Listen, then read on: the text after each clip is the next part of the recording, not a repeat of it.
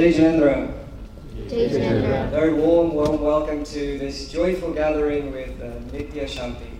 And on behalf of Young James, your host for this evening, a very warm welcome to all of our new friends, and a very warm welcome back for all of our fellow friends as well. Thank you all for being here. We're going to start the event in the true fashion of Young James, which is to say the foremost prayer of Jainism, which is the Navkar Mantra, or the Navkar Mantra. And to do that, I'd like to invite Sagar to just share the prayer.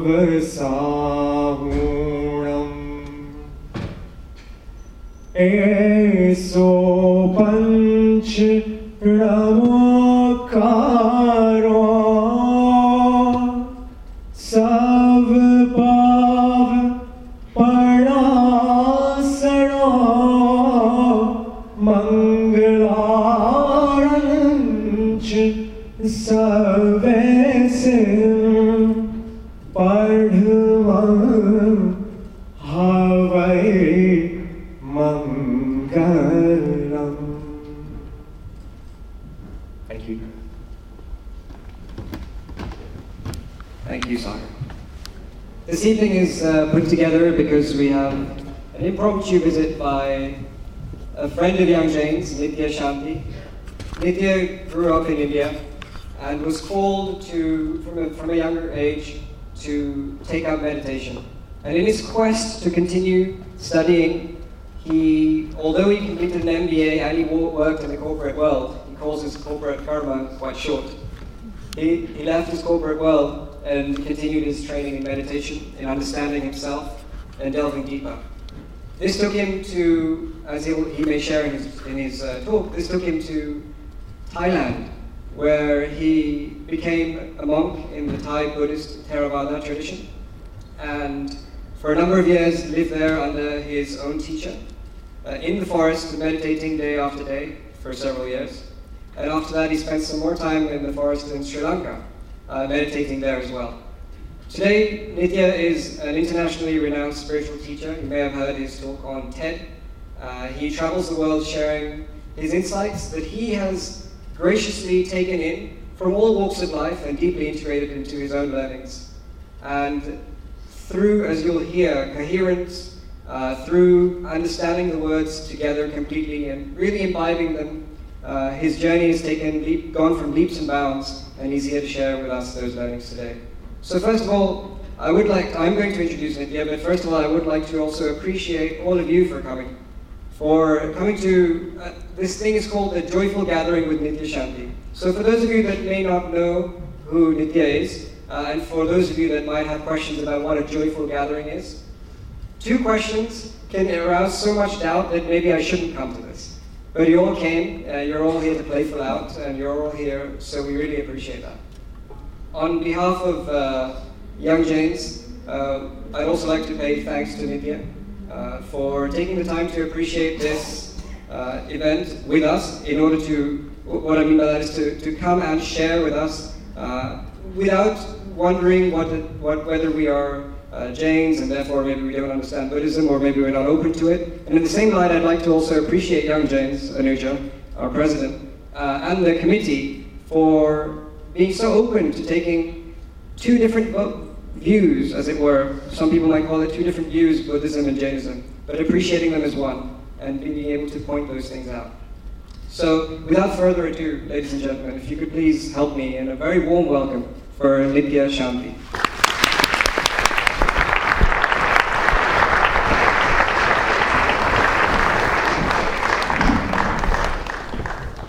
joy to be here with all of you this evening.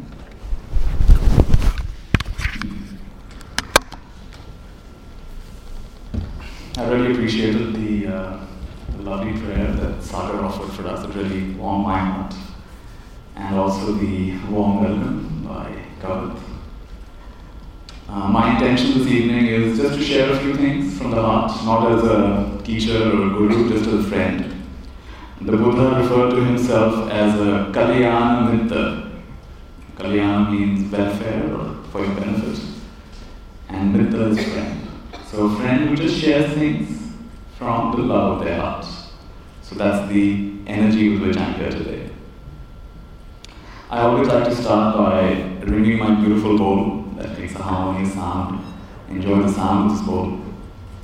I like to say that a part of us has already arrived, and a part of us is always arriving. So a part of you has already arrived, and a part of you is still arriving. So this bowl is to invite you to be more present. Enjoy the sound.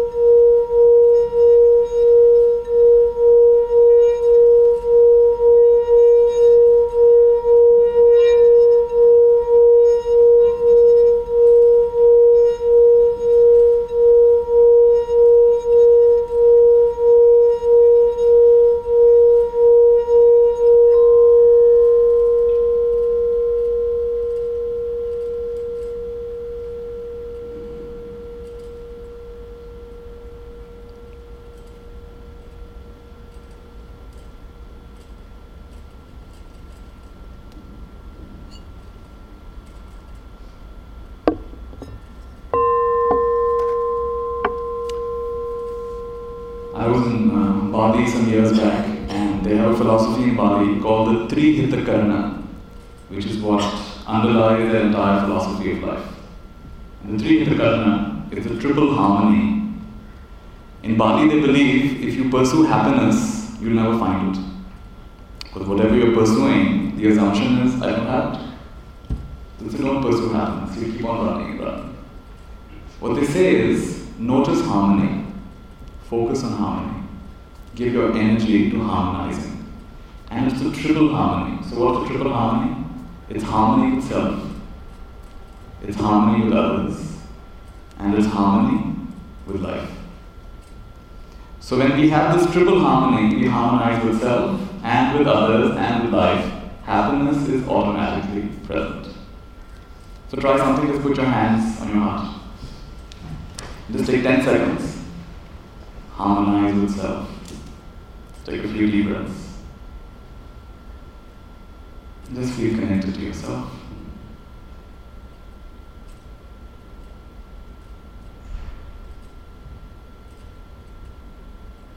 Take a deep breath. And now harmonize with others. You may have already said hello to them, but again say hello to the people on both sides of you. So hello. You can even shake their hand if you like. Connect with them.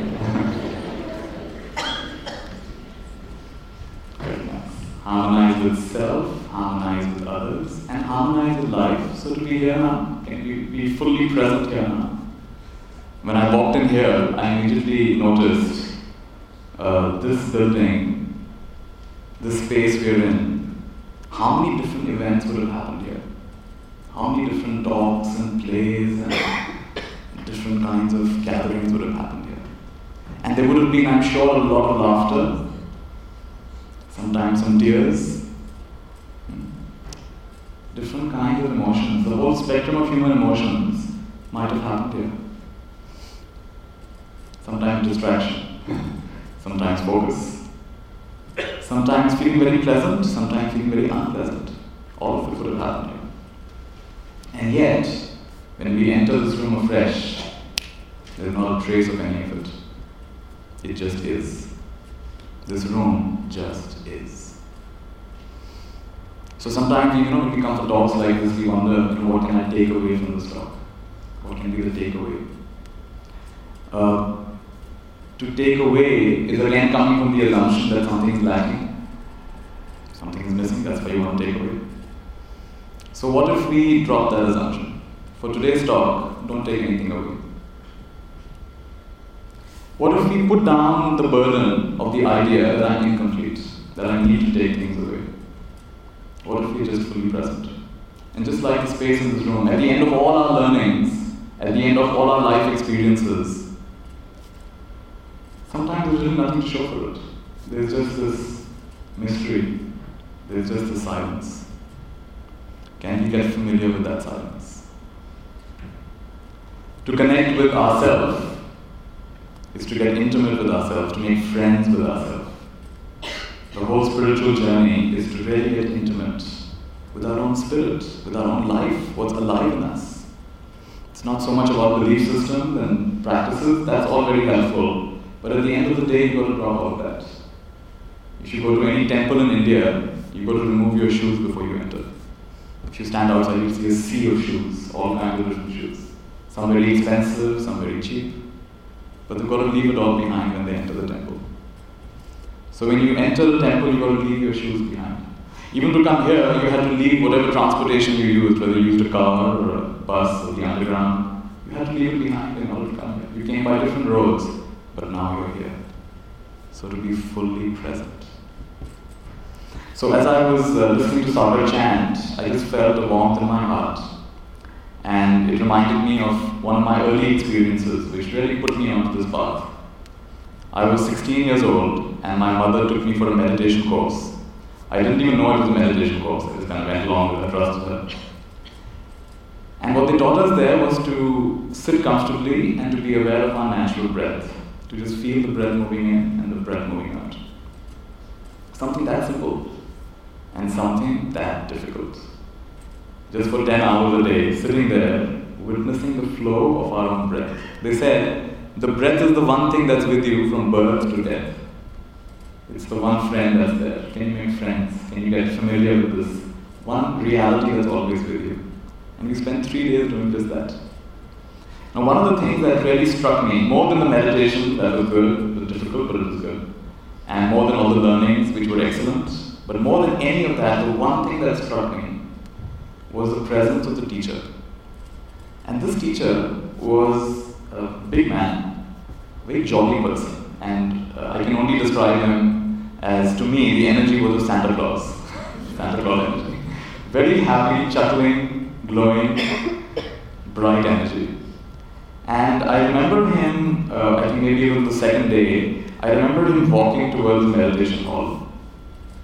And just seeing him walk, the way the wind was playing with his hair and playing with his clothes, and as he came close to me, he smiled, looked in my direction. Kept walking. And there's something about me that struck me about that person. And I said, he's got something. He's got a certain peace. You and I want it. I don't know what it is, but he's got something.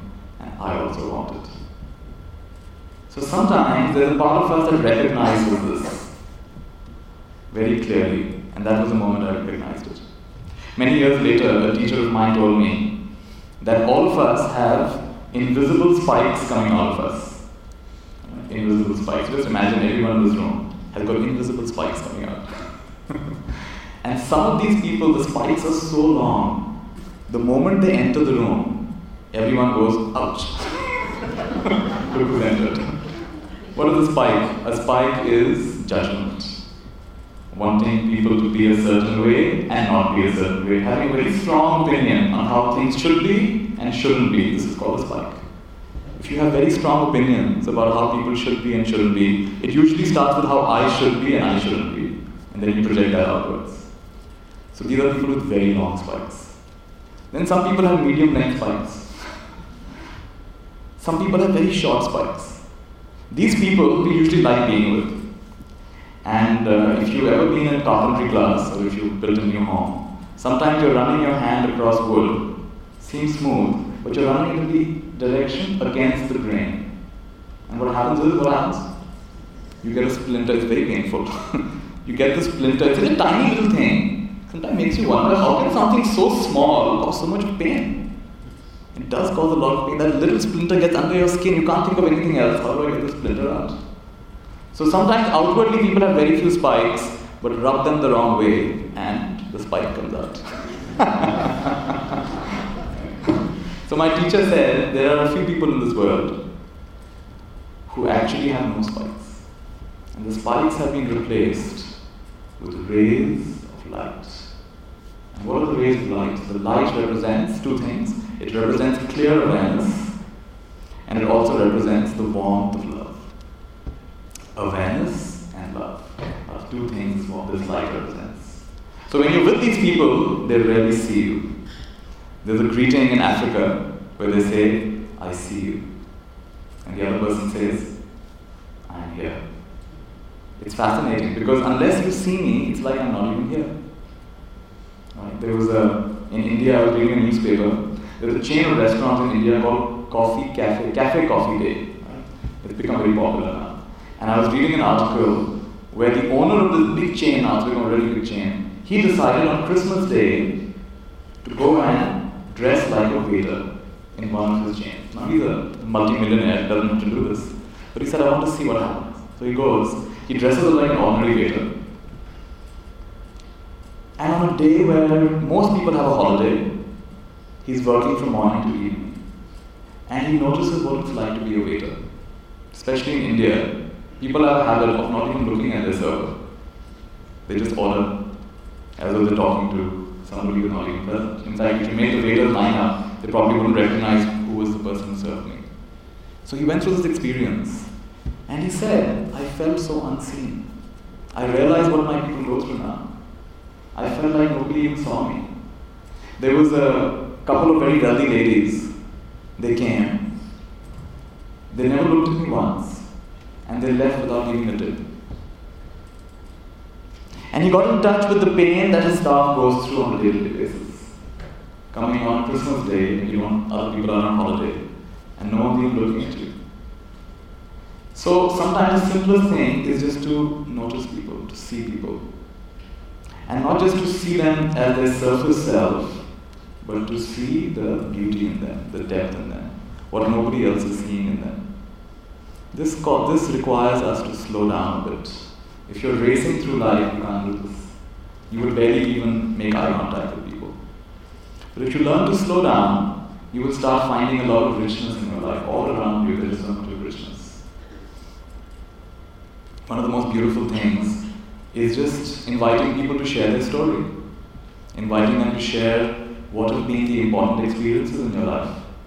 What led you to where you are now? You might be blown away by the stories, the everyday people, the people you work with. And even the people in your own home, sometimes there's no space for them to share their insights in one day. There's just no space because we're all so busy. But if you were to just slow down, you'll find there's such a richness there. So I was in Thailand, like Kavit was mentioning, and I remember, this is actually in Sri Lanka. I was in Sri Lanka at this time. And I remember after breakfast, I stepped out. And in the monastery, we wear kind of a skirt. It's called a sarong or a sarong. And we have an upper robe, but inside the monastery, you don't always wear the upper robe, you just wear the vest. And the right shoulder is kept bare. This is in the ancient Indian tradition. They didn't have shirts and pants. The way to show respect in the ancient Indian tradition, when you went to a holy place or a sacred place, you would bare your right shoulder. It was just a way of showing respect. You would take your shoes out, if you had any, and you would bare your right shoulder. So in monasteries, monks would always have, you notice, they always leave their right shoulder bare. So I stepped out after breakfast, and the morning sun was falling on my skin. And it felt so pleasant. Some of you know the feeling of the morning sun, just the right temperature, falling on my skin. It felt so beautiful. It felt very healing, actually. It felt like I'd been embraced. And a thought came to me, the sunlight is feeling so pleasant, so healing, just right in this moment. What is it like to be like the sun, loving everyone? What is it like to be a healing presence? That when you enter the room, instead of people going, ouch, people relax. their eyes start to gleam and shine. What does that take? That whoever you're with, their burdens don't further increase. In fact, they start shedding, shedding, shedding. And I've had the privilege in my life to be with a few such people. Some teachers, some friends. They're just sitting with them. I feel like something is unknotting, opening up, opening up, opening up, shedding, shedding, opening up. I don't even know. They don't have to say anything in particular. They don't have to do anything in particular. Just being in their presence is like that. This thought occurred to me, what is it like to be like the sun? Radiating these wishes to everyone. So I made an affirmation out of this, and I want you to try this with me. So say with me, I am like the sun, loving everyone. So I began saying this affirmation to myself, I am like the sun, loving everyone. Now anytime you introduce a new thought, your old thoughts will say, no you're not. That's what happens. My old thoughts said, not really. You're not that caring or that loving or that unconditional. But you know what? It's persisted. It's kept on saying it over and over again. I am like the sun, loving everyone. And every time I said it, I felt expanded. I felt my heart grew warm. And I literally felt like every cell of my body was radiating a beautiful light. And so this inner image began to change. I began to shift from thinking I am a person to a sense of I am this healing presence. I am this loving, warm, loving presence. And my inner sense of myself began to change over the next few days and weeks as I did this practice. Now something remarkable happened. People around me, even though I didn't tell anyone about this, they began coming to me and saying, Nithya, you're like the sun in our life. You're like the light in our life. One person drew me a picture of a sun. One person gifted me a small paperweight that was in the shape of a sun. I was blown away. How is this happening? I'm just changing my inner conversation. This is my inward practice. How come the outer world is reflecting this? I began to realize the outer world is actually a perfect reflection of our inner world. So what we think about again and again, it starts to become familiar, and that's what we start to experience in our life. So I want to tell you a story. This little teenage boy goes to spend some time with his grandfather. His grandfather lives up in the mountains. And he goes there to spend some time with him. His grandfather has a habit of waking up every morning and spending quiet time with himself. So the grandfather meditates, which is basically a way of connecting with yourself. So connecting with himself, just being present. The grandfather also reads something inspiring every morning. The grandfather also writes down any thoughts that are coming to him, he journals, he writes down. Writing is a way of crystallizing your own thinking. So the grandfather writes some things down. And the grandfather has a few such healthy practices. Being with himself, reflecting, writing, reading. So you know what? The people we are with, like it or not, we start becoming like them. So this young boy also said, he also said, let me also try. So he also in his own way starts to meditate, starts to read, and starts to write whatever comes to him. Now he does this for about a month, and then he has a big doubt. So he goes to his grandfather, and his grandfather is just putting some coal into the oven of the fireplace, putting some coal in the basket. And he says to his grandfather, Grandfather, I've been meditating like you, I've been reading like you, writing my thoughts like you. But I've noticed something, that inspiration doesn't last for long. I do it in the morning, but very soon it fades away. By afternoon, it's gone. And then I'm back to my usual self. So my question is, what's the point doing it? I mean, every day I do it. In a little while, it's gone again. So it doesn't seem to really be lasting. I don't really see a lasting change happen. So the grandfather smiled and said, that's a good question. But before I answer it, would you mind taking this basket and getting me some water from the stream nearby? Of course, grandfather. So he takes the basket, goes there. But you know what? It's a basket. So a basket is woven. So by the time he gets back, all the water is seeped out. He says, Grandfather, this is the wrong thing to get water in. Give me a bucket, I'll get it in a bucket. He says, No, I want you to get it in this. You were not fast enough. Walk faster. Run faster next time. What's he saying? Anyway, he goes again. Dutifully, he fills it up. He comes very fast this time. He says, Look, Grandfather, it's not working. He says, No, let me come and see you this time. I bet you can do it if you only do it fast enough. And he's very exasperated, but he respects his grandfather. The grandfather, one last time, that I'm not going to do it again. So he goes, and he fills the basket, and he runs as fast as he possibly can. But by the time he gets there, sure enough, all the water has leaked out. So grandfather, this is a waste of time. And then the grandfather smiles and says, now look at the basket, what do you see? And he notices, in the beginning, because it was full of coal, the basket was all black. But now, it's become completely clean. So his grandfather, the basket was looking completely clean. He said, so it looked like nothing was happening, but something was happening. It looked like whatever you were doing was just spilling out, but something was actually going on. And that is the way with all the practices that we learn. So coming for a gathering like this, you sometimes wonder, oh, I come for these things, it feels good while you're here, oh, that's fine. But when I leave, it's back to the same old thing. And it can appear like that. But if you really question yourself, you find something does change. Some way of thinking, some way of perceiving, some old habit pattern, some old heaviness that we were carrying, it gets shed in the process. We don't even know how it happens. So like this, never to lose faith. And keep on walking on this path of being present and being wholehearted. Wherever you go, are you there to add your spikes like a porcupine? Are you there to bite everybody and pinch everybody and hurt everybody? Or are you here to pull out some of their old wounds, put a balm on their old wound? It doesn't mean you have to be a very special healer or a very special psychotherapist or counselor or anything like that. It just means you have to show up. Really show up, be present. There's a lovely definition of a friend. And say it with me. A friend is someone who has seen me at my worst and loves me anyway. Is that more or less right? Yeah? A friend is someone who's seen us at our worst and still loves us. Now, who is that one person? In fact, before I go there, let me tell you this fun story. Some of you already know where it's going. This teacher had a very beautiful, he was a guru, he had a very beautiful daughter. And he had 10 students. And he said to them, my daughter is coming of age now, I want to decide who she should marry. So I have a test for you. If you succeed in this test, then you would get the hand of my beautiful daughter. And what you have to do for the next week is, you have to go into the neighboring village and every night steal something and come back. Master, how can we steal something? You've always taught us never to do that. So it doesn't matter. Now I'm telling you, you have to steal. And the one who steals the most expensive things, the best things, at the end of the week, that smart person will have the hand of my daughter. There's only one condition. Nobody should see. Alright.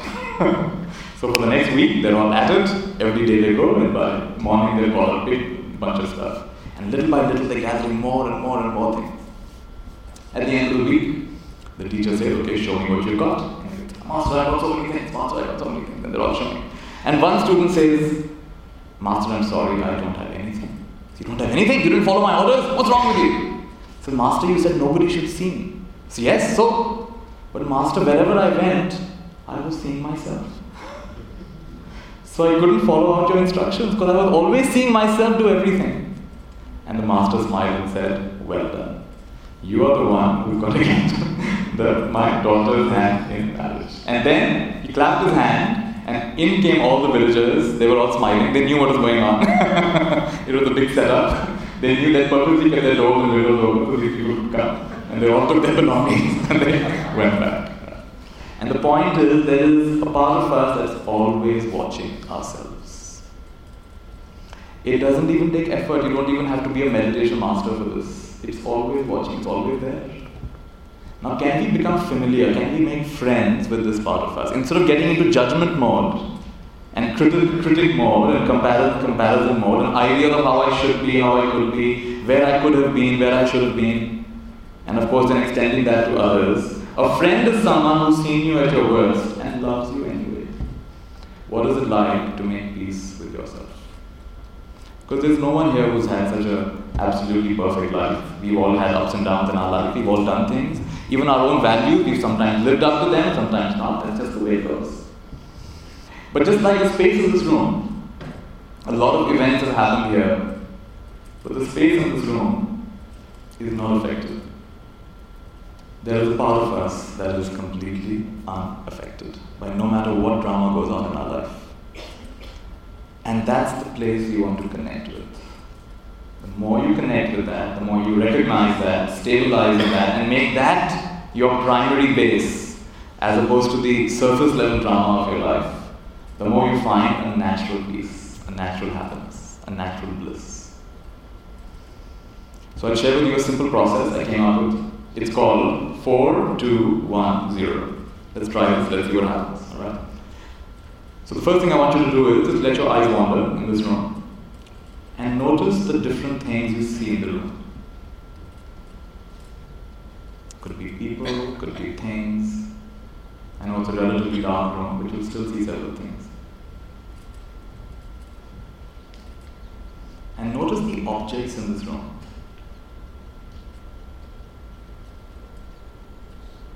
And now, also notice the space in this room. There are objects in your experience, and there is also space. So now notice both of these, objects and space. And now try something, close your eyes. Bring your awareness inside, and notice inner objects, which means things like feelings, memories, thoughts, emotions, comfort, discomfort. Notice your inner experience.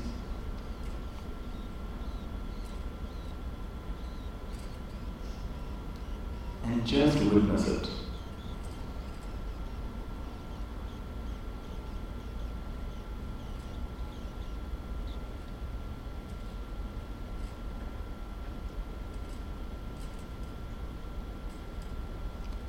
Also notice inner space. There is a certain inner silence, a certain inner space within which all these experiences are arising.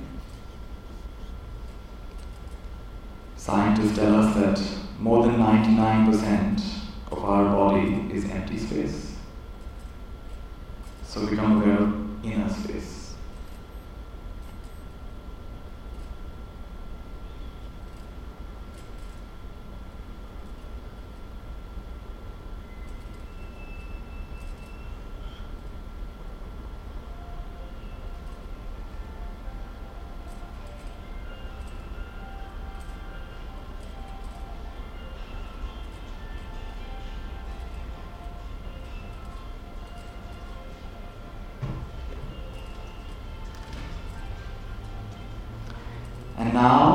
Go from 4 down to 2.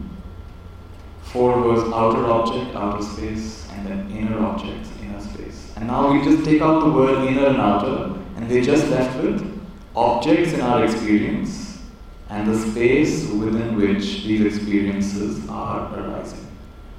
So now just notice two things. A continuity of objects and a continuity of space.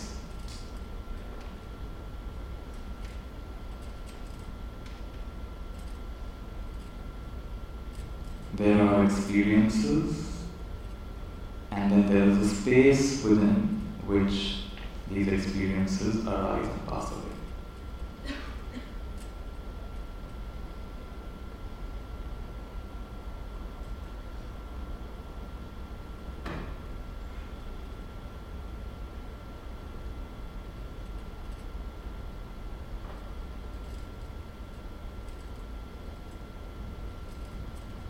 Let's go one step further. Let's collapse these two down to one. Something is aware of experiences. Something is aware of space. So collapse both of these down to simply something is aware.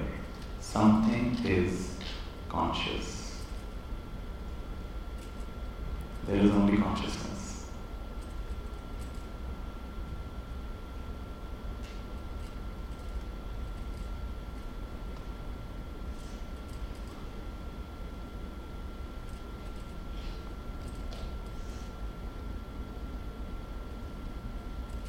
Everything is consciousness.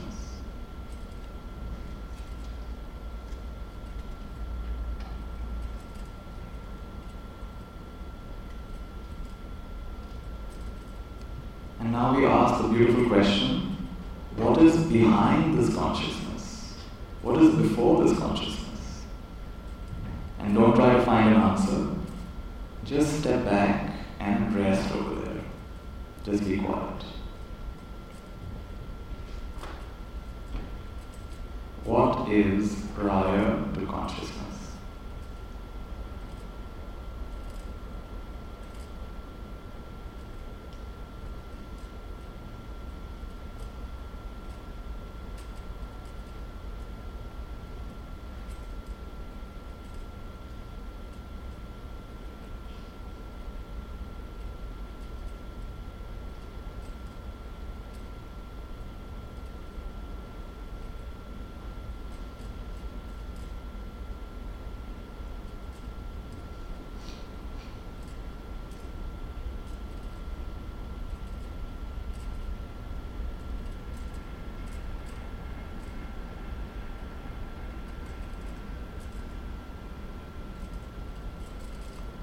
And you can all take 3 slow deep breaths.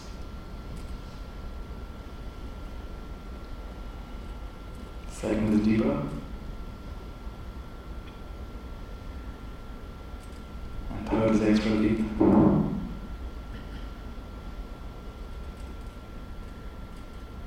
if you want, you can rub your hands with a nice warm. Bring them over your eyes. Emerge with a beautiful smile. And say with me, how wonderful. That's it. So, simple practice, just playing with our perception, playing with our awareness. Outer objects, outer space, inner objects, inner space. Suppose we take away the word inner and outer, there's just objects and space. Then we come back to that which is aware of both of them, there's consciousness. And then we ask, what is the core consciousness? You can't really find an answer. If you find an answer, you've got to go behind that answer. What's behind that answer? Because we can't really know ourselves. It's not possible to know ourselves. Anything that you can know implies separation. It's like this person went to heaven and knocked on the door, said, let me in.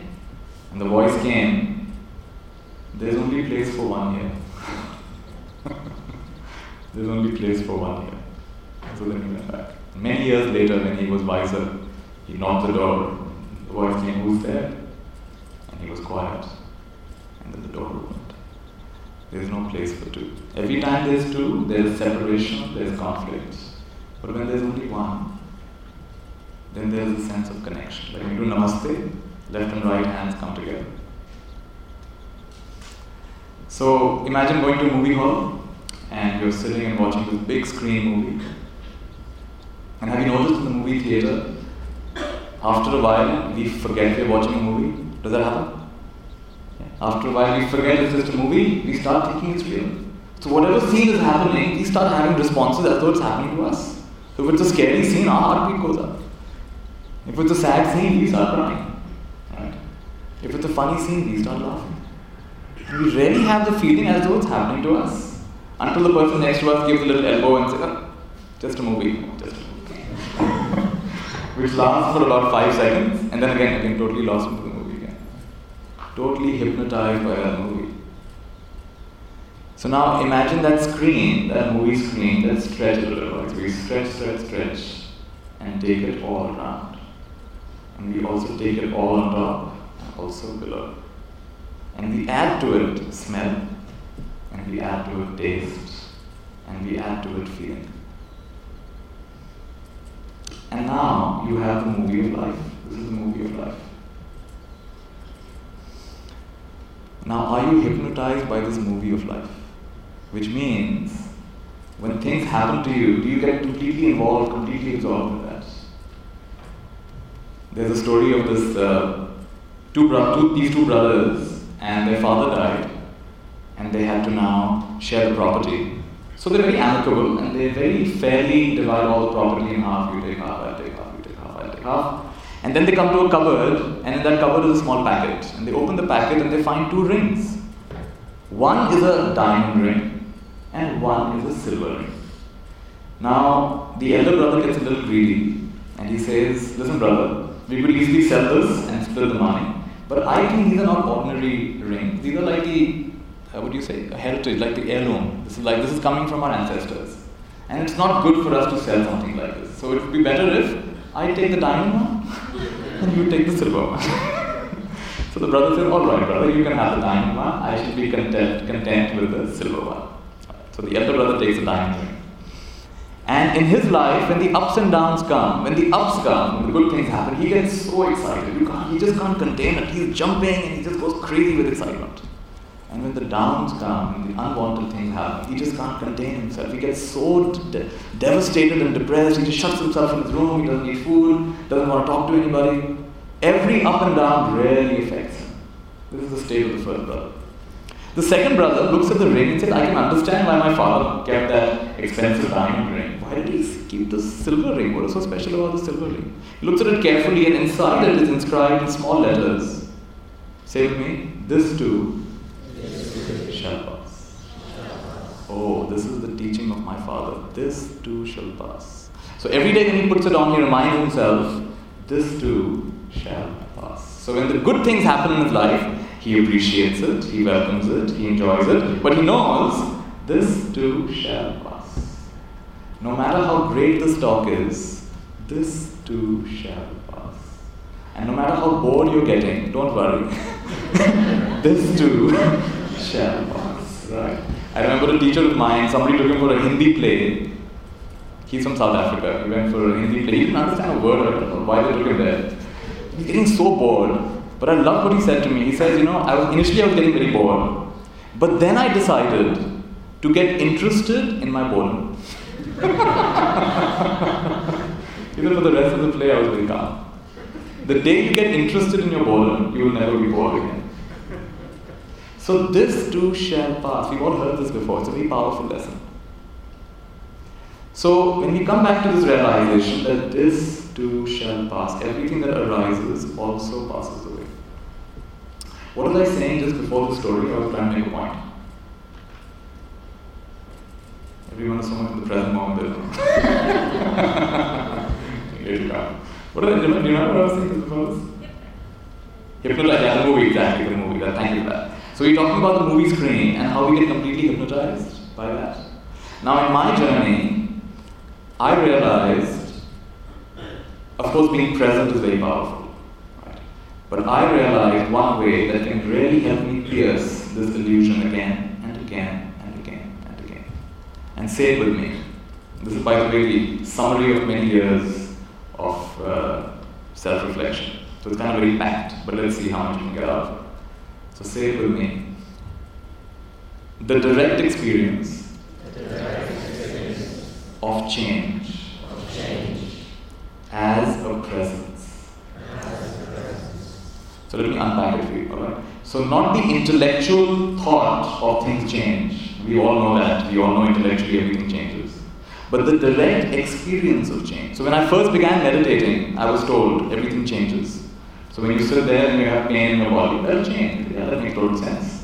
The next time I sat down, the leg pain comes, you're changing. You should be changing now. You're supposed to change. You're not supposed to remain there. And I kept arguing with it that you're going to go, you're supposed to change. And I would be totally stressed, it's not changing, it's supposed to change. That was an intellectual thought of change. That was not the direct experience of change. It's like some people, they hear of karma. Karma is, what you do, as you sow, so you shall reap. So I had a friend who looked at somebody who he thought had done the wrong thing. He said, karma will get him. But then if you say karma will get him, you don't understand karma. Because in that moment, you just made some bad karma. In that moment, you just said karma is going to get him. That's not a very nice state of being. Yeah? Wishing somebody else karma will get him.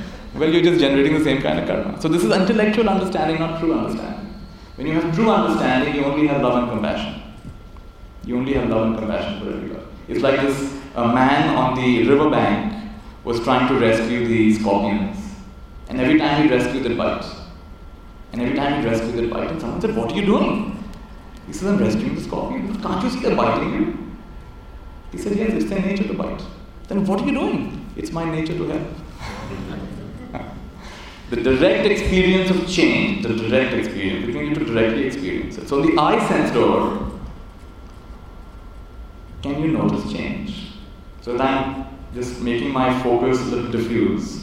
I can see slight changes. I can see some people moving a little bit, shifting. There is some change happening on the eye sense door. Of course, if I move my hand, there is change happening. On the eye sense door, things are changing. Now come to your ear sense door.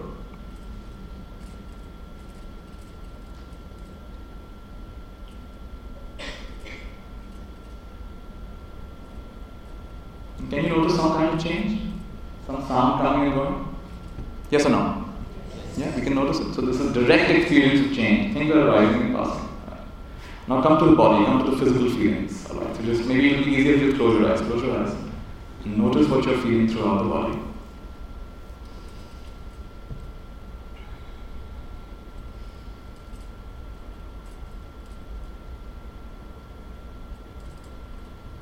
Notice the flow of breath.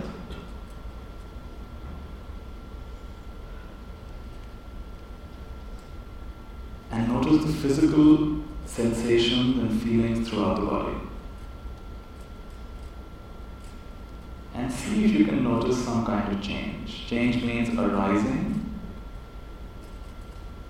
Change also means passing away.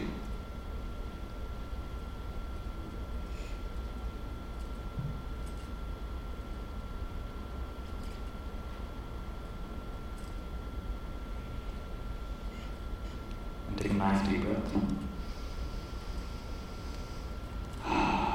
Say with me, how wonderful. So we got a direct, did you experience even a little bit? Yes or no? You could experience even a little bit, even the flow of breath. Something is always changing. This is the direct experience of change. Not as a person, but as a presence. As a person this is me, Nithya Shanti, watching change. Then we're still a little bit in the movie. Because we're still identifying with this character in the movie. But what if even this character is part of the movie? What if it's all of this is the movie? Then what? So instead of identifying yourself as a person, you identify yourself, to begin with, as a presence. The direct experience of change as a presence. I found this became, for me, like a shortcut, like the shorthand for my practice.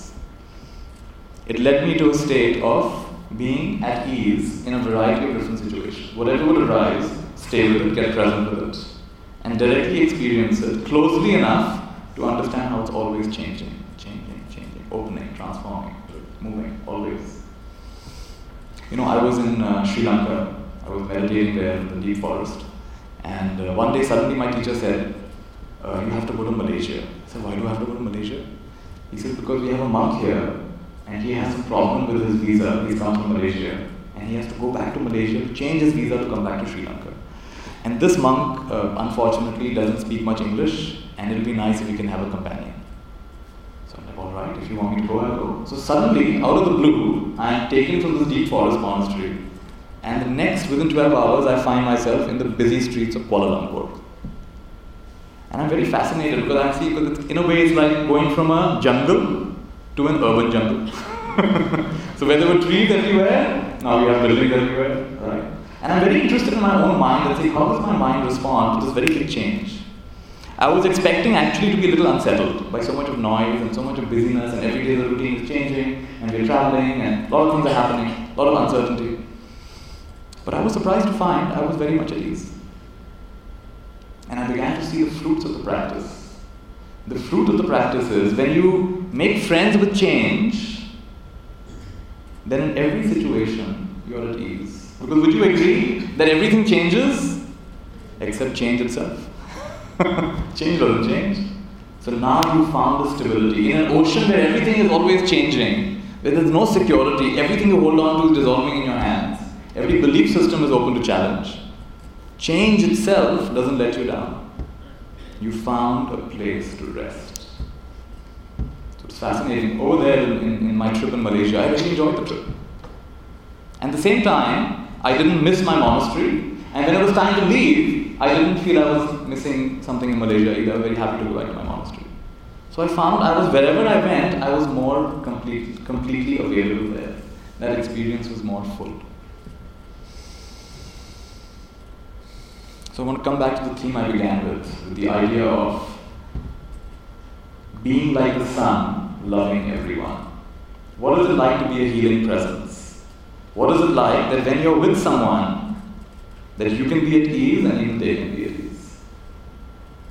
So one is we have to look beyond what we normally see. I want to say it like this. One of my teachers says it beautifully. She says that no two people have ever met. This is a teacher called Byron Katie. She says no two people have ever met. So right now, that means I'm not meeting you right now. I'm meeting my thoughts about you. In any case, it's kind of dark, so it's hard to meet. So I'm not meeting you, and even you're not meeting me. You're meeting your thoughts about me. Throughout this evening, your thoughts about me have been getting updated. Because if you agree with what I'm saying, you're really liking this. And if you don't agree, you're getting more and more uncomfortable and waiting and looking at your phone thinking, when does it get over? Because everything I'm saying is either matching your belief system or challenging your belief system. Right. So you're not really meeting me right now, you're meeting your thoughts about me right now. So no two people have ever met. I've not even met my brother or my father or my mother. I've only met my thoughts about them. And the quality of my thoughts about them determines the quality of the relationship I have. The days I have loving, caring thoughts about my mother, it's a lovely relationship. And the day she pushes my buttons and the old thoughts come up, there she's going and complaining, there she's going controlling. And the old thoughts come and the relationship immediately gets weakened because that's the quality of my thoughts. But here's where it gets really interesting. I've not even met myself. When I look in the mirror, I don't really see myself. I see my thoughts about myself. Mark Twain once gave a talk. And somebody came at the end and shook his hand and said, "Sir, that was a brilliant talk." And Mark Twain said, "Which talk?" He said, "The talk you just gave." He said, "I gave 3 talks. 3 talks? I only heard 1 talk. He said, "There was the talk I wanted to give. There was the talk I gave. And there's the talk that I'm now thinking I should have given." So, there is what we think we should do. There is what we do. And then there's what we look back and say, what I should have done, could have done, would have done. So we're not really meeting ourselves, we're meeting our ideas about ourselves. And the days those ideas are loving, kind, caring, it's a beautiful, harmonious relationship with ourselves. And the days they are judging, fault-finding, the inner critic or the inner coach, what's more alive in you? Inner critic is always fault-finding. And talking to yourself in such a way that if you spoke to your best friend that way, your best friend would also be disturbed. That's the inner critic. And the inner coach, so what I learned is the inner critic, the voice of the inner critic is anger and fear. And the voice of the inner coach is request and love. So can we be our own coaches? So no two people have ever met. We only met our thoughts about each other. So what is it like to meet myself without believing my thoughts? Like what we just did a little while back. 4, 2, 1, 0. Stepping back, coming to a certain unity. What is it like to meet yourself without believing your thoughts? It's called meditation. An intimate meeting with yourself. And you can't, I was saying earlier, you can't know yourself. You can only be yourself. Because it's too close. That requires a duality. Who you are is too close. You can know a lot of things in life. You can't know yourself. You can only dive into that mystery. It's like the ocean. In the beginning you dip your toes, then you dip your ankle, then you swim a little bit, then you dive, then you go deep dive, and one day you never come back. So you go from being an unhappy somebody to being a happy nobody. So no two people have ever met. When I meet myself without believing my thoughts, that's called meditation. When I meet others without believing my thoughts about them, that's called love. So the people who remember that teacher I talked about? The reason I liked him so much was, he was seeing me without believing his thoughts about me. One day I went up to him, it was in the 3-day meditation course I went for. And I said to him, "Teacher, every time I sit to meditate, my head really gets tight. Gets really heavy and tight. I'm wondering, am I doing something wrong? Every time I meditate, this tightness in my head. I was focusing too hard." And he smiled and said, "Really? You're having a tightness in your head?" I said, "Yes." He said, "How old are you?" I said, "I'm 16 years old." He smiled and said, "That's a very advanced state." And right away, all my burdens vanished. I was thinking I'm doing something wrong. What am I doing wrong? And he smiled and said, "That's a very advanced state. How old are you?" "I'm 16. I felt so good in that moment. I'm already 16. I'm already getting tightness in my head. You see how smart he was, how wise he was. He didn't let me create a problem. He didn't let me make it into a problem. He saw that also as a gift. He made everything into a possibility. He saw in me what I also didn't see in myself. That's what a teacher does, that's what a friend does. They see in you something that even you refuse to see in yourself. So to meet yourself without believing your thoughts and stories is meditation. To meet others without believing your thoughts and stories, or even their thoughts and stories. You can listen to them. You can come to me and tell me all your life problems, I'll listen. I won't believe a word that you're saying. Because I know right now you're sitting in front of me. Everything you're telling me is a movie story, is a story. And you seem to be really believing it because you're crying, you're laughing, all this is going on. It's a story that you're telling. And I bet if I ask your mother or your brother or your father, they'll have a slightly different story. Then which is the real story? And even if I meet you a year from now or 10 years from now, your own story will change. Do you know that scientists found every time you access a memory, it changes a little bit. It's not like a storage device that we have, like a CD or a USB stick. It's not like that. Our memory is malleable. Every time you access a memory, it changes a bit. That's really interesting information. It means you can change your past. We're told you can't change your past. You can, because your past is nothing but a thought. And if it's hurting you, let me assure you, it's a false memory. Any thought about your past that's hurting you, it's a false memory. Why is it false? It's only one perspective. It's not the full perspective. If you saw it from the full perspective, you would be in bliss. You'd realize how everything happened exactly the way it should, leading you to where you are right now. There's not a single atom in this universe that's in the wrong place. Only your imagination thinks it is. So to meet oneself without one's stories is meditation. To meet the other without believing stories, this is love.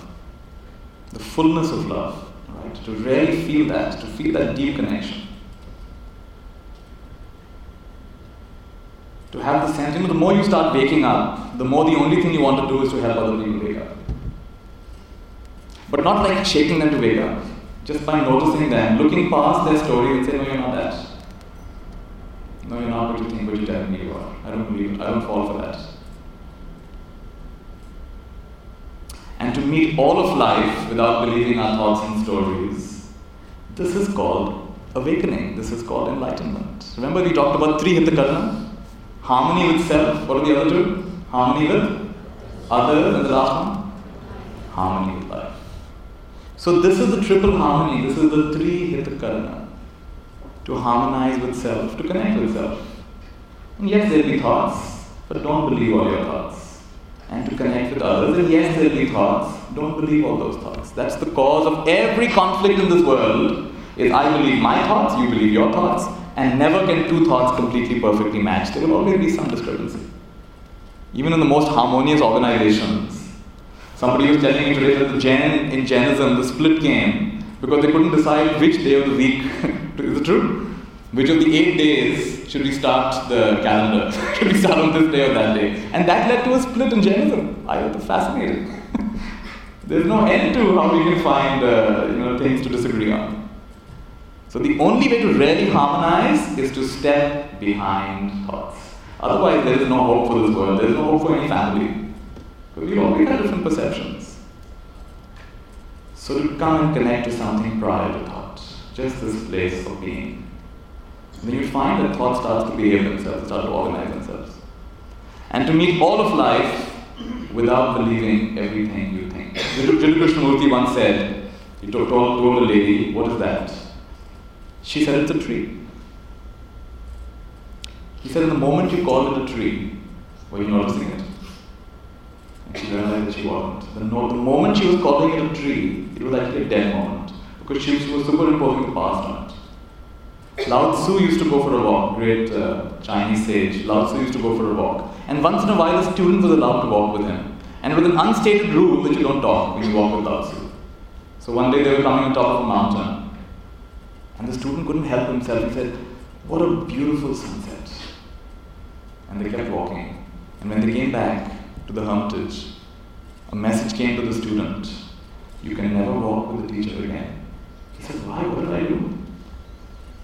So the teacher said that the moment you were saying, what a beautiful sunset, you were not looking at the sunset. I was recently in Bhutan with some friends, and our bus stopped. We took a little toilet break. And we got out of the bus to this spectacular scenery, amazing mountain range. And we all got out, and you know what we do, everyone, the cameras come out, click, click, click, click, and Nithya, come with me, Nithya, come with me. It's 5 minutes, photograph here, photograph there, photograph there. And then we go to the restaurant to eat something, take a break. And then I noticed, hey, wait a minute, we never even saw the mountains. We were so busy photographing. We missed looking at the mountains. Come back, come back, come back. So we all came back, and then we sat there for a few minutes. And just saw the mountains without trying to capture that moment. Being one with that moment. And then those mountains became a part of us. I was in the Himalayas, and I met a Naga Baba. These are the fiery Babas who live in high up. This man had lived in the glaciers. He walked bare feet in the glaciers. Amazing. What do you think is not possible? He lived alone for 20 years or so, 12 years, in a mountain. Didn't come out from there, just spent time alone. So very, very good practitioner. And somebody said, he spoke to us very beautifully, and one lady said, can I take a photograph? So he smiled and said, no. So she said, why not? I want you to remember me here, not there. Because that you forget after a while, but I want you to be fully present, photograph from here, not with your device. That's very beautiful. Alright, so these are some of the things I want to share this evening about how we can make our life a little bit more bright by I am the sun, loving everyone, being a healing presence wherever you go. Are you stacking up the burdens on others? Or you're releasing the burdens. Pull back those spikes, replace them with bright light, with the warmth of love, with the warmth of awareness. Wake up, not from the dream, but within the dream. If you wake up from the dream, you'll imagine some other dream. It's not about going anywhere. You know, a part of us has already arrived. A part of us is always arriving. Can you arrive? Wherever you go, there you are. And let me see if anything else is coming. The space in this room. If you can have a lot of different discussions, a lot of things here, it all comes back to that silence. So instead of looking for the best teachings and the best teachers and the best experiences, what is it like to just make friends with the space, the silence that is always right in the center of every experience? And as we get intimate with that, all the other hang-ups and restlessness and anxieties starts to vanish. The very thing you're trying to run away from, this emptiness, proves to be the most full experience. The very thing you were trying to get away from turns out to be your biggest teacher. Let's take a minute of silence.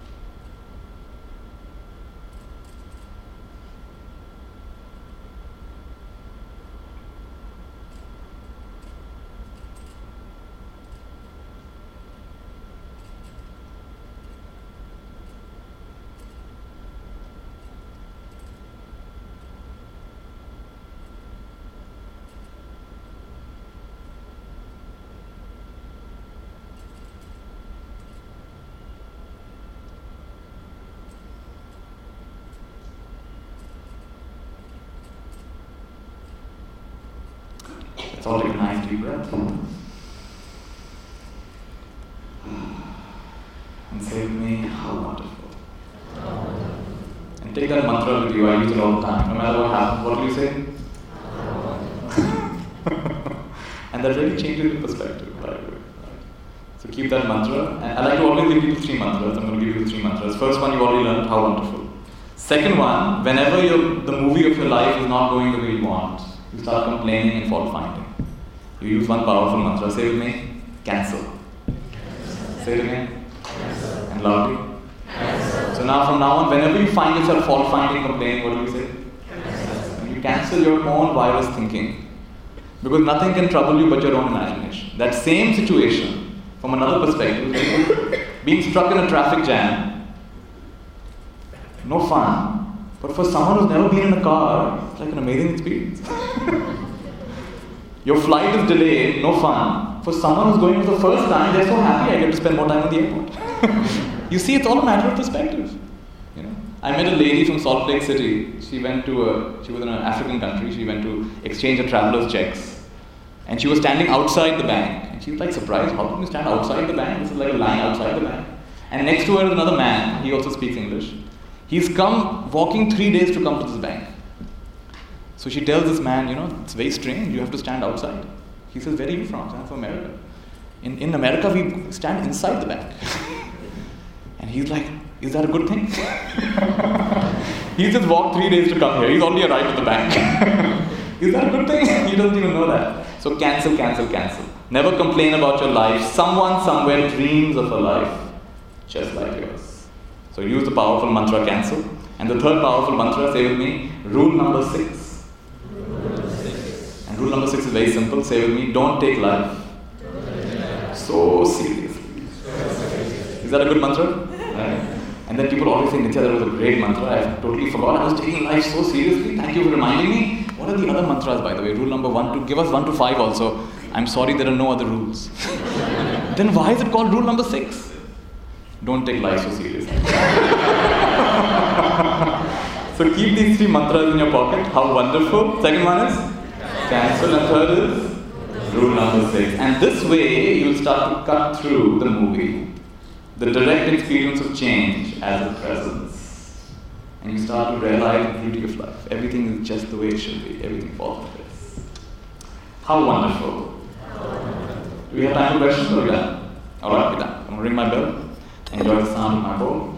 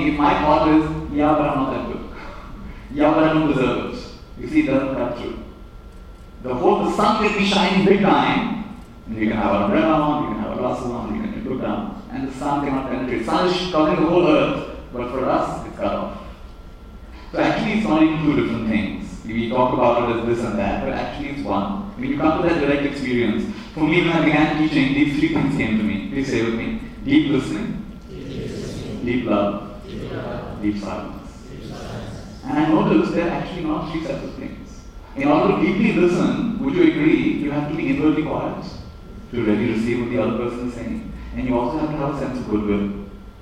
So right there you have deep love and deep silence.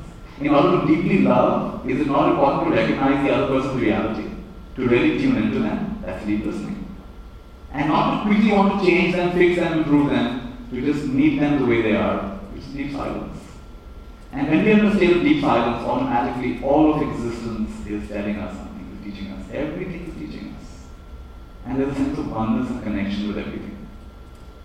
So I would say everything, it all goes together. Just bring it all in. And at different times in your practice, in fact, life itself, there'll be times when you feel more extroverted, you feel like meeting a lot of people, connecting with people, serving people. And there'll be times you'll be introverted, okay, now you need a break, you need to step back. And that's normal. We all breathe in and we breathe out. It's normal for us to breathe in and breathe out. There are times of wanting to give and connect. There's a lovely short teaching, say with me, when strong, serve. When weak, surrender. So when you're not feeling so strong, get quiet and just let the universal energy reach out to you. Just get quiet, you'll be replenished. And when you're feeling really strong, then go out there and give what you have. And like this, it will always be like this, in and out, giving in, taking in, and giving out. Well, thank you. Any other questions? Yes? What are your, Nithya, by the way, sorry, lovely talk, thank you. I loved your 3 mantras. What are your personal tricks of the trade to not get caught up with other people's spikes again, or you know, you're in an office and people get caught in their own drama and they're trying to drag you into it. So aside from your 3 mantras, how do you keep out of other people's drama? Okay, this is a great question. We were asking how does one keep out of other people's dramas when they're trying to, you know, when their spikes are operational. So one important thing for me was shifting my whole way of looking at this, which is that suppose I see all of you, you're not just random people coming into my life. You are all God in clever disguise. You are all Buddhas in clever disguise. Suppose I start thinking like that. Like I said, whatever you think long enough starts to appear reality. So there are no accidents. Everything that's happening is happening for a reason. And if something you're doing is bugging me, it's not just you. It's also something I'm also contributing to. I saw this very clearly.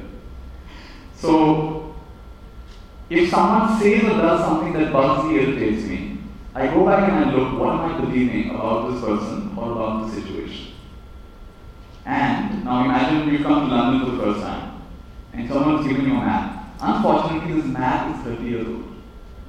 So you keep finding wherever you go, there's no road over here, there's supposed to be a park here, there's no park here, there's a big building over here. And you're getting very confused, what's happening? What's wrong with London? And someone says, nothing wrong with London, look at your map. Your map is 30 years old. And they give you an updated map. And suddenly your whole experience of London goes off to a whole new level. It was never the situation, it was our beliefs about the situation. So what's happened with me is, over time I realized that when people are bugging me, that's actually a gift. It's helping me update my software, my understanding of human nature, my understanding of myself and others and life. Dalai Lama shared recently, I watched a documentary, and he shared about a nun who had been in the prison in Tibet, now was occupied by China. And she was there for 20 years. And she would be relieved that she escaped, whatever. She came to Dharamsala, and she was with the teacher, she was with the Dalai Lama. And the Dalai Lama one day asked her, what was the greatest challenge you faced in your time there? 20 years she was in this prison. And she said, yes, there were a few times I faced extreme danger. And the Dalai Lama was thinking, extreme danger, she must have been tortured, she must have been reversed. And she said, a few times, I almost lost compassion for my captives. Wow. So her biggest danger was not what they did to her. Her biggest danger was, I almost lost compassion. A few times, I faced deadly danger. I almost lost compassion for my captives. Now when you have this way of thinking, there is no question of how do I deal with people or anything like that. No, everyone is here to wake me up. Everyone is here. Some come in a very kind, soft way, and some come in a very hard way, but they're all here to wake me up. I found this is the biggest thing. If you start thinking like this, everything falls in place. I met a lady, I was in Hyderabad, and this lady came to me. She said, Nithya, something terrible happened in my family. What happened? She said, my son and I had a fight, and I don't know how, from my mouth it came out. I'm sorry I gave birth to you. And the son said, really? You're sorry you gave birth to me? You're not sorry yet. I'm going to make you sorry now. And the relationship got so bad so quickly. Imagine if your mother tells you that, I'm sorry I gave birth to you. It really hurts. So this relationship with the son was beyond obnoxious, terrible relationship. And she comes to me crying, what should I do? And I say to her, listen, whatever has happened, that's the past. Now right now, I'm sort of focusing on the past, focus on how you want the relationship to be. So I want you to spend 5 minutes every day, in your mind, you think of how good the relationship is and the warmth between you and your son. And I want you to imagine an ideal family environment. Do it for 5 minutes every day, really feel it. And she writes me a week or two later, Nithya, I cannot describe to you the big change in my family. Everything has changed. Why? Because her thinking changed. And till today, she invites me to her home. I go to Hyderabad, I usually stay with her at her house. And it's a beautiful relationship. Her son's gone to do a PhD, he's doing really well, and the relationship is so much better. So we never really met anybody else. We only met our thoughts about them. When you understand this, you start updating your own inner software. And then you see that what they're doing for you is actually a gift. You receive the gift, everything changes. They may or may not change. Your way of thinking changes, and then everything changes. That's the amount of you. Thank you. Anybody else? Yeah. Yeah, good to see you. Thanks for the talk, it was great. I've been so distressed in recent months and years about the problems in the world and the increased terrorism.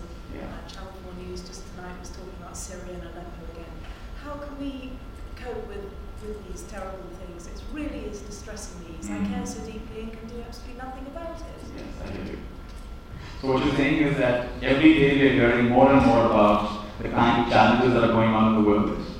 And just hearing that is so disturbing, so just really right us up. We feel so helpless. What can we do in that situation? Now first of all, did you enjoy this evening's talk? Yes. Now I don't know if this will come tomorrow's paper. But if I take my stick and throw it on someone's head, I'm quite sure to come tomorrow's paper. So I was in Korea, and I met a Pakistani professor of political science. And he said to me, Nithya, as part of my work, I have to know what's happening in the world. I read 8 to 10 newspapers every day. So from around the world, newspapers come, and he reads 8 to 10 newspapers every day. And he says, let me tell you something, if you're reading only one newspaper, you're not getting even a part of the story. Because every paper has its own agenda. So he said to me, if you don't read the papers, you're uninformed. If you do read the paper, you're misinformed. So now you have to decide if you want to be uninformed or misinformed. So yes, all that is happening in the world. My friend Sulu was telling me nicely the other day that in our body, if you look, if you zoom in, you'll find at a cellular level, there's a lot of violence going on. There is the bacteria, there is the viruses, there is the immune system that's constantly protecting our body, right?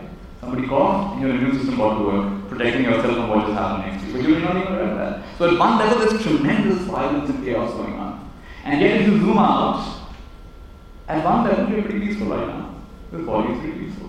And then you zoom out again, and so much conflict going on in our world. This region there's war, this region there's refugees, this region there's inequality. And zoom out more, become an astronaut. And you see this very peaceful planet. It's so peaceful. Floating in this black emptiness of space. And you zoom out some more, and then there are asteroids colliding and massive destruction, and there's supernovas happening. And you zoom out some more in the peaceful galaxies.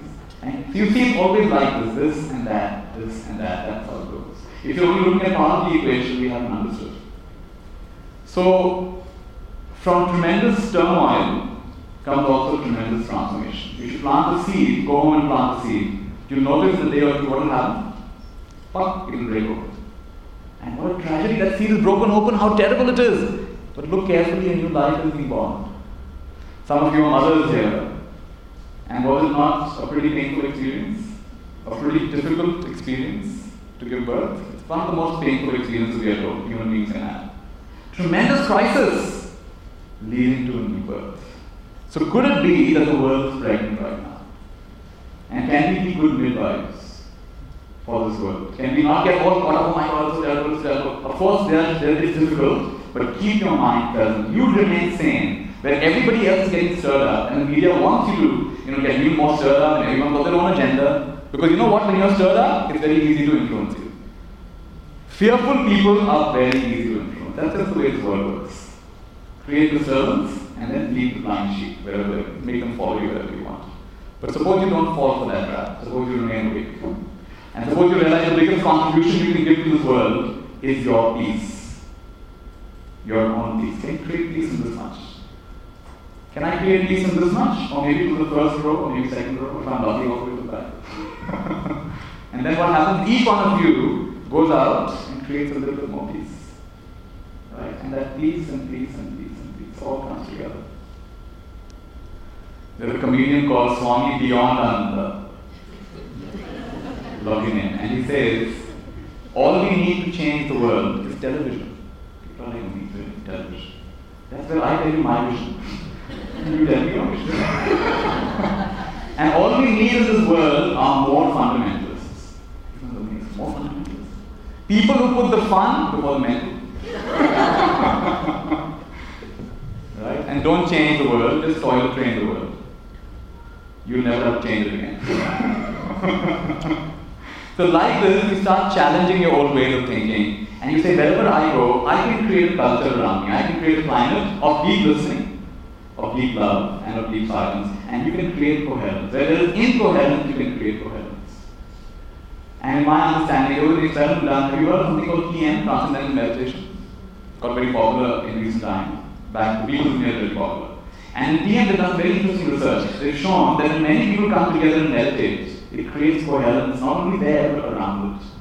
They did an experiment, I think it was Chicago, where they went to the police commissioner and said, 5,000 people will be coming to Chicago to meditate over the next month.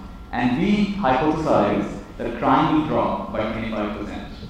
And the chief began laughing. And said, yeah, you people will meditate, the crime will fall. And he told them, the only thing that will make crime fall by 25% in Chicago this summer is 2 feet of snow.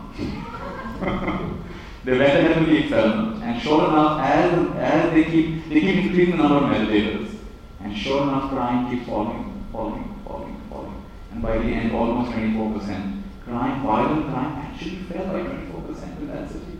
And the commissioner himself had to agree, there's something going on here, I don't know what's going on. And the formula they came up with, please save me, the square root of 1%. Now what this means is any population, you take 1% of that population and the square root of 1% of that population. And then those people start rising in consciousness, it impacts the entire population. So what is the population that's in mathematician here? How many, what's the population written? 65? 65 million. So what's the 1% of 65 million? 600,000. And what is the approximate square root? Now we've got 400 million calculated. Square root of that? Square root of 600,000? What is it? 800. Alright. So if 800 people start rising in consciousness, UK will be transformed. And then from there, Europe will be transformed, the whole world will be transformed. It begins with each one of us. And it's not linear, it's a non-linear thing. What you think is a small thing has a gigantic impact. One little seed you sow, it doesn't end over there. That seed goes on to create a tree that keeps on giving fruits for a long, long, long time. Things I've heard, you know, my teacher said something, that teacher was just walking on that path. It set me on my path. He didn't even say anything, he just smiled at me. He didn't even say anything. And it set me on my path. More than any teachings he gave, seeing him walk set me on the path of peace. Can you even imagine where your influence will end? Every step you take has an impact. Everything you do has an impact. Your very being has an impact. So come to that place of unification. There was a sign in my monastery which said, if you want world peace, learn to make your mind still. When the mind is still, the world is already at peace.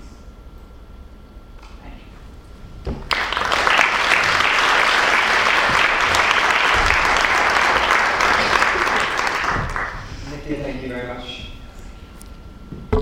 I'll just take a quick 60 seconds. Nithya's work around the world is supported by the Nithya Shanti Foundation. And the Nithya Shanti Foundation works to share these teachings to personals, to personal groups, to professionals, to NGOs and to corporations all around the world. And if you want to find out more about the Nithya Shanti Foundation or even Nithya Shanti, please visit nithya-shanti.com. And the best place to continue this discussion is on Facebook. Nithya very regularly shares at facebook.com/spreading happiness. So if you go back and check on your phone or however you access the internet, facebook.com/spreading happiness for several times a day, several updates on the thoughts that he has and that he shares. I'd like to very quickly invite, we're running out of time, but I'd like to very quickly invite Young James President Anuja to share a few of the upcoming events. So, Anuja.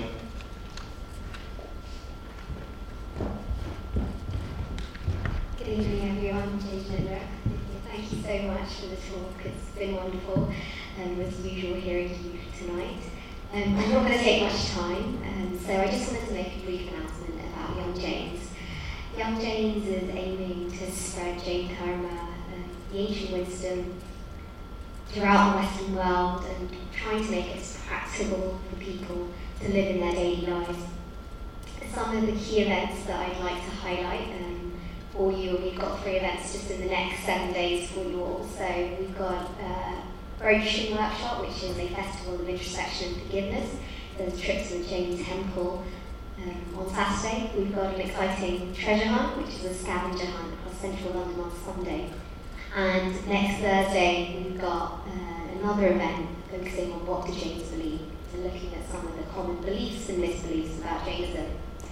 We've got a whole host of other events available for you this autumn and winter, so I'd urge you all as you leave to come and talk to the committee members at the exit where you first came in, and pick up an event flyer with more information. And especially looking at some of our other workshops during Roshan, the Festival of Forgiveness, coming up next month. And I wish you all a very good evening.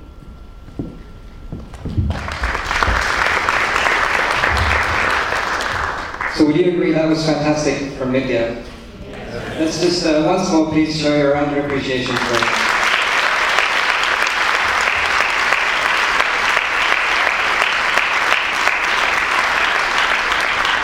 many of you, I assume, might want to meet Nithya or ask him some questions. Nithya will be at the entrance, just because we have to clear this venue. So if I ask Nithya first to just make your way out so that there's no rush here. And again, everybody, thank you for attending, thank you for playing full out, thank you for your participation here. And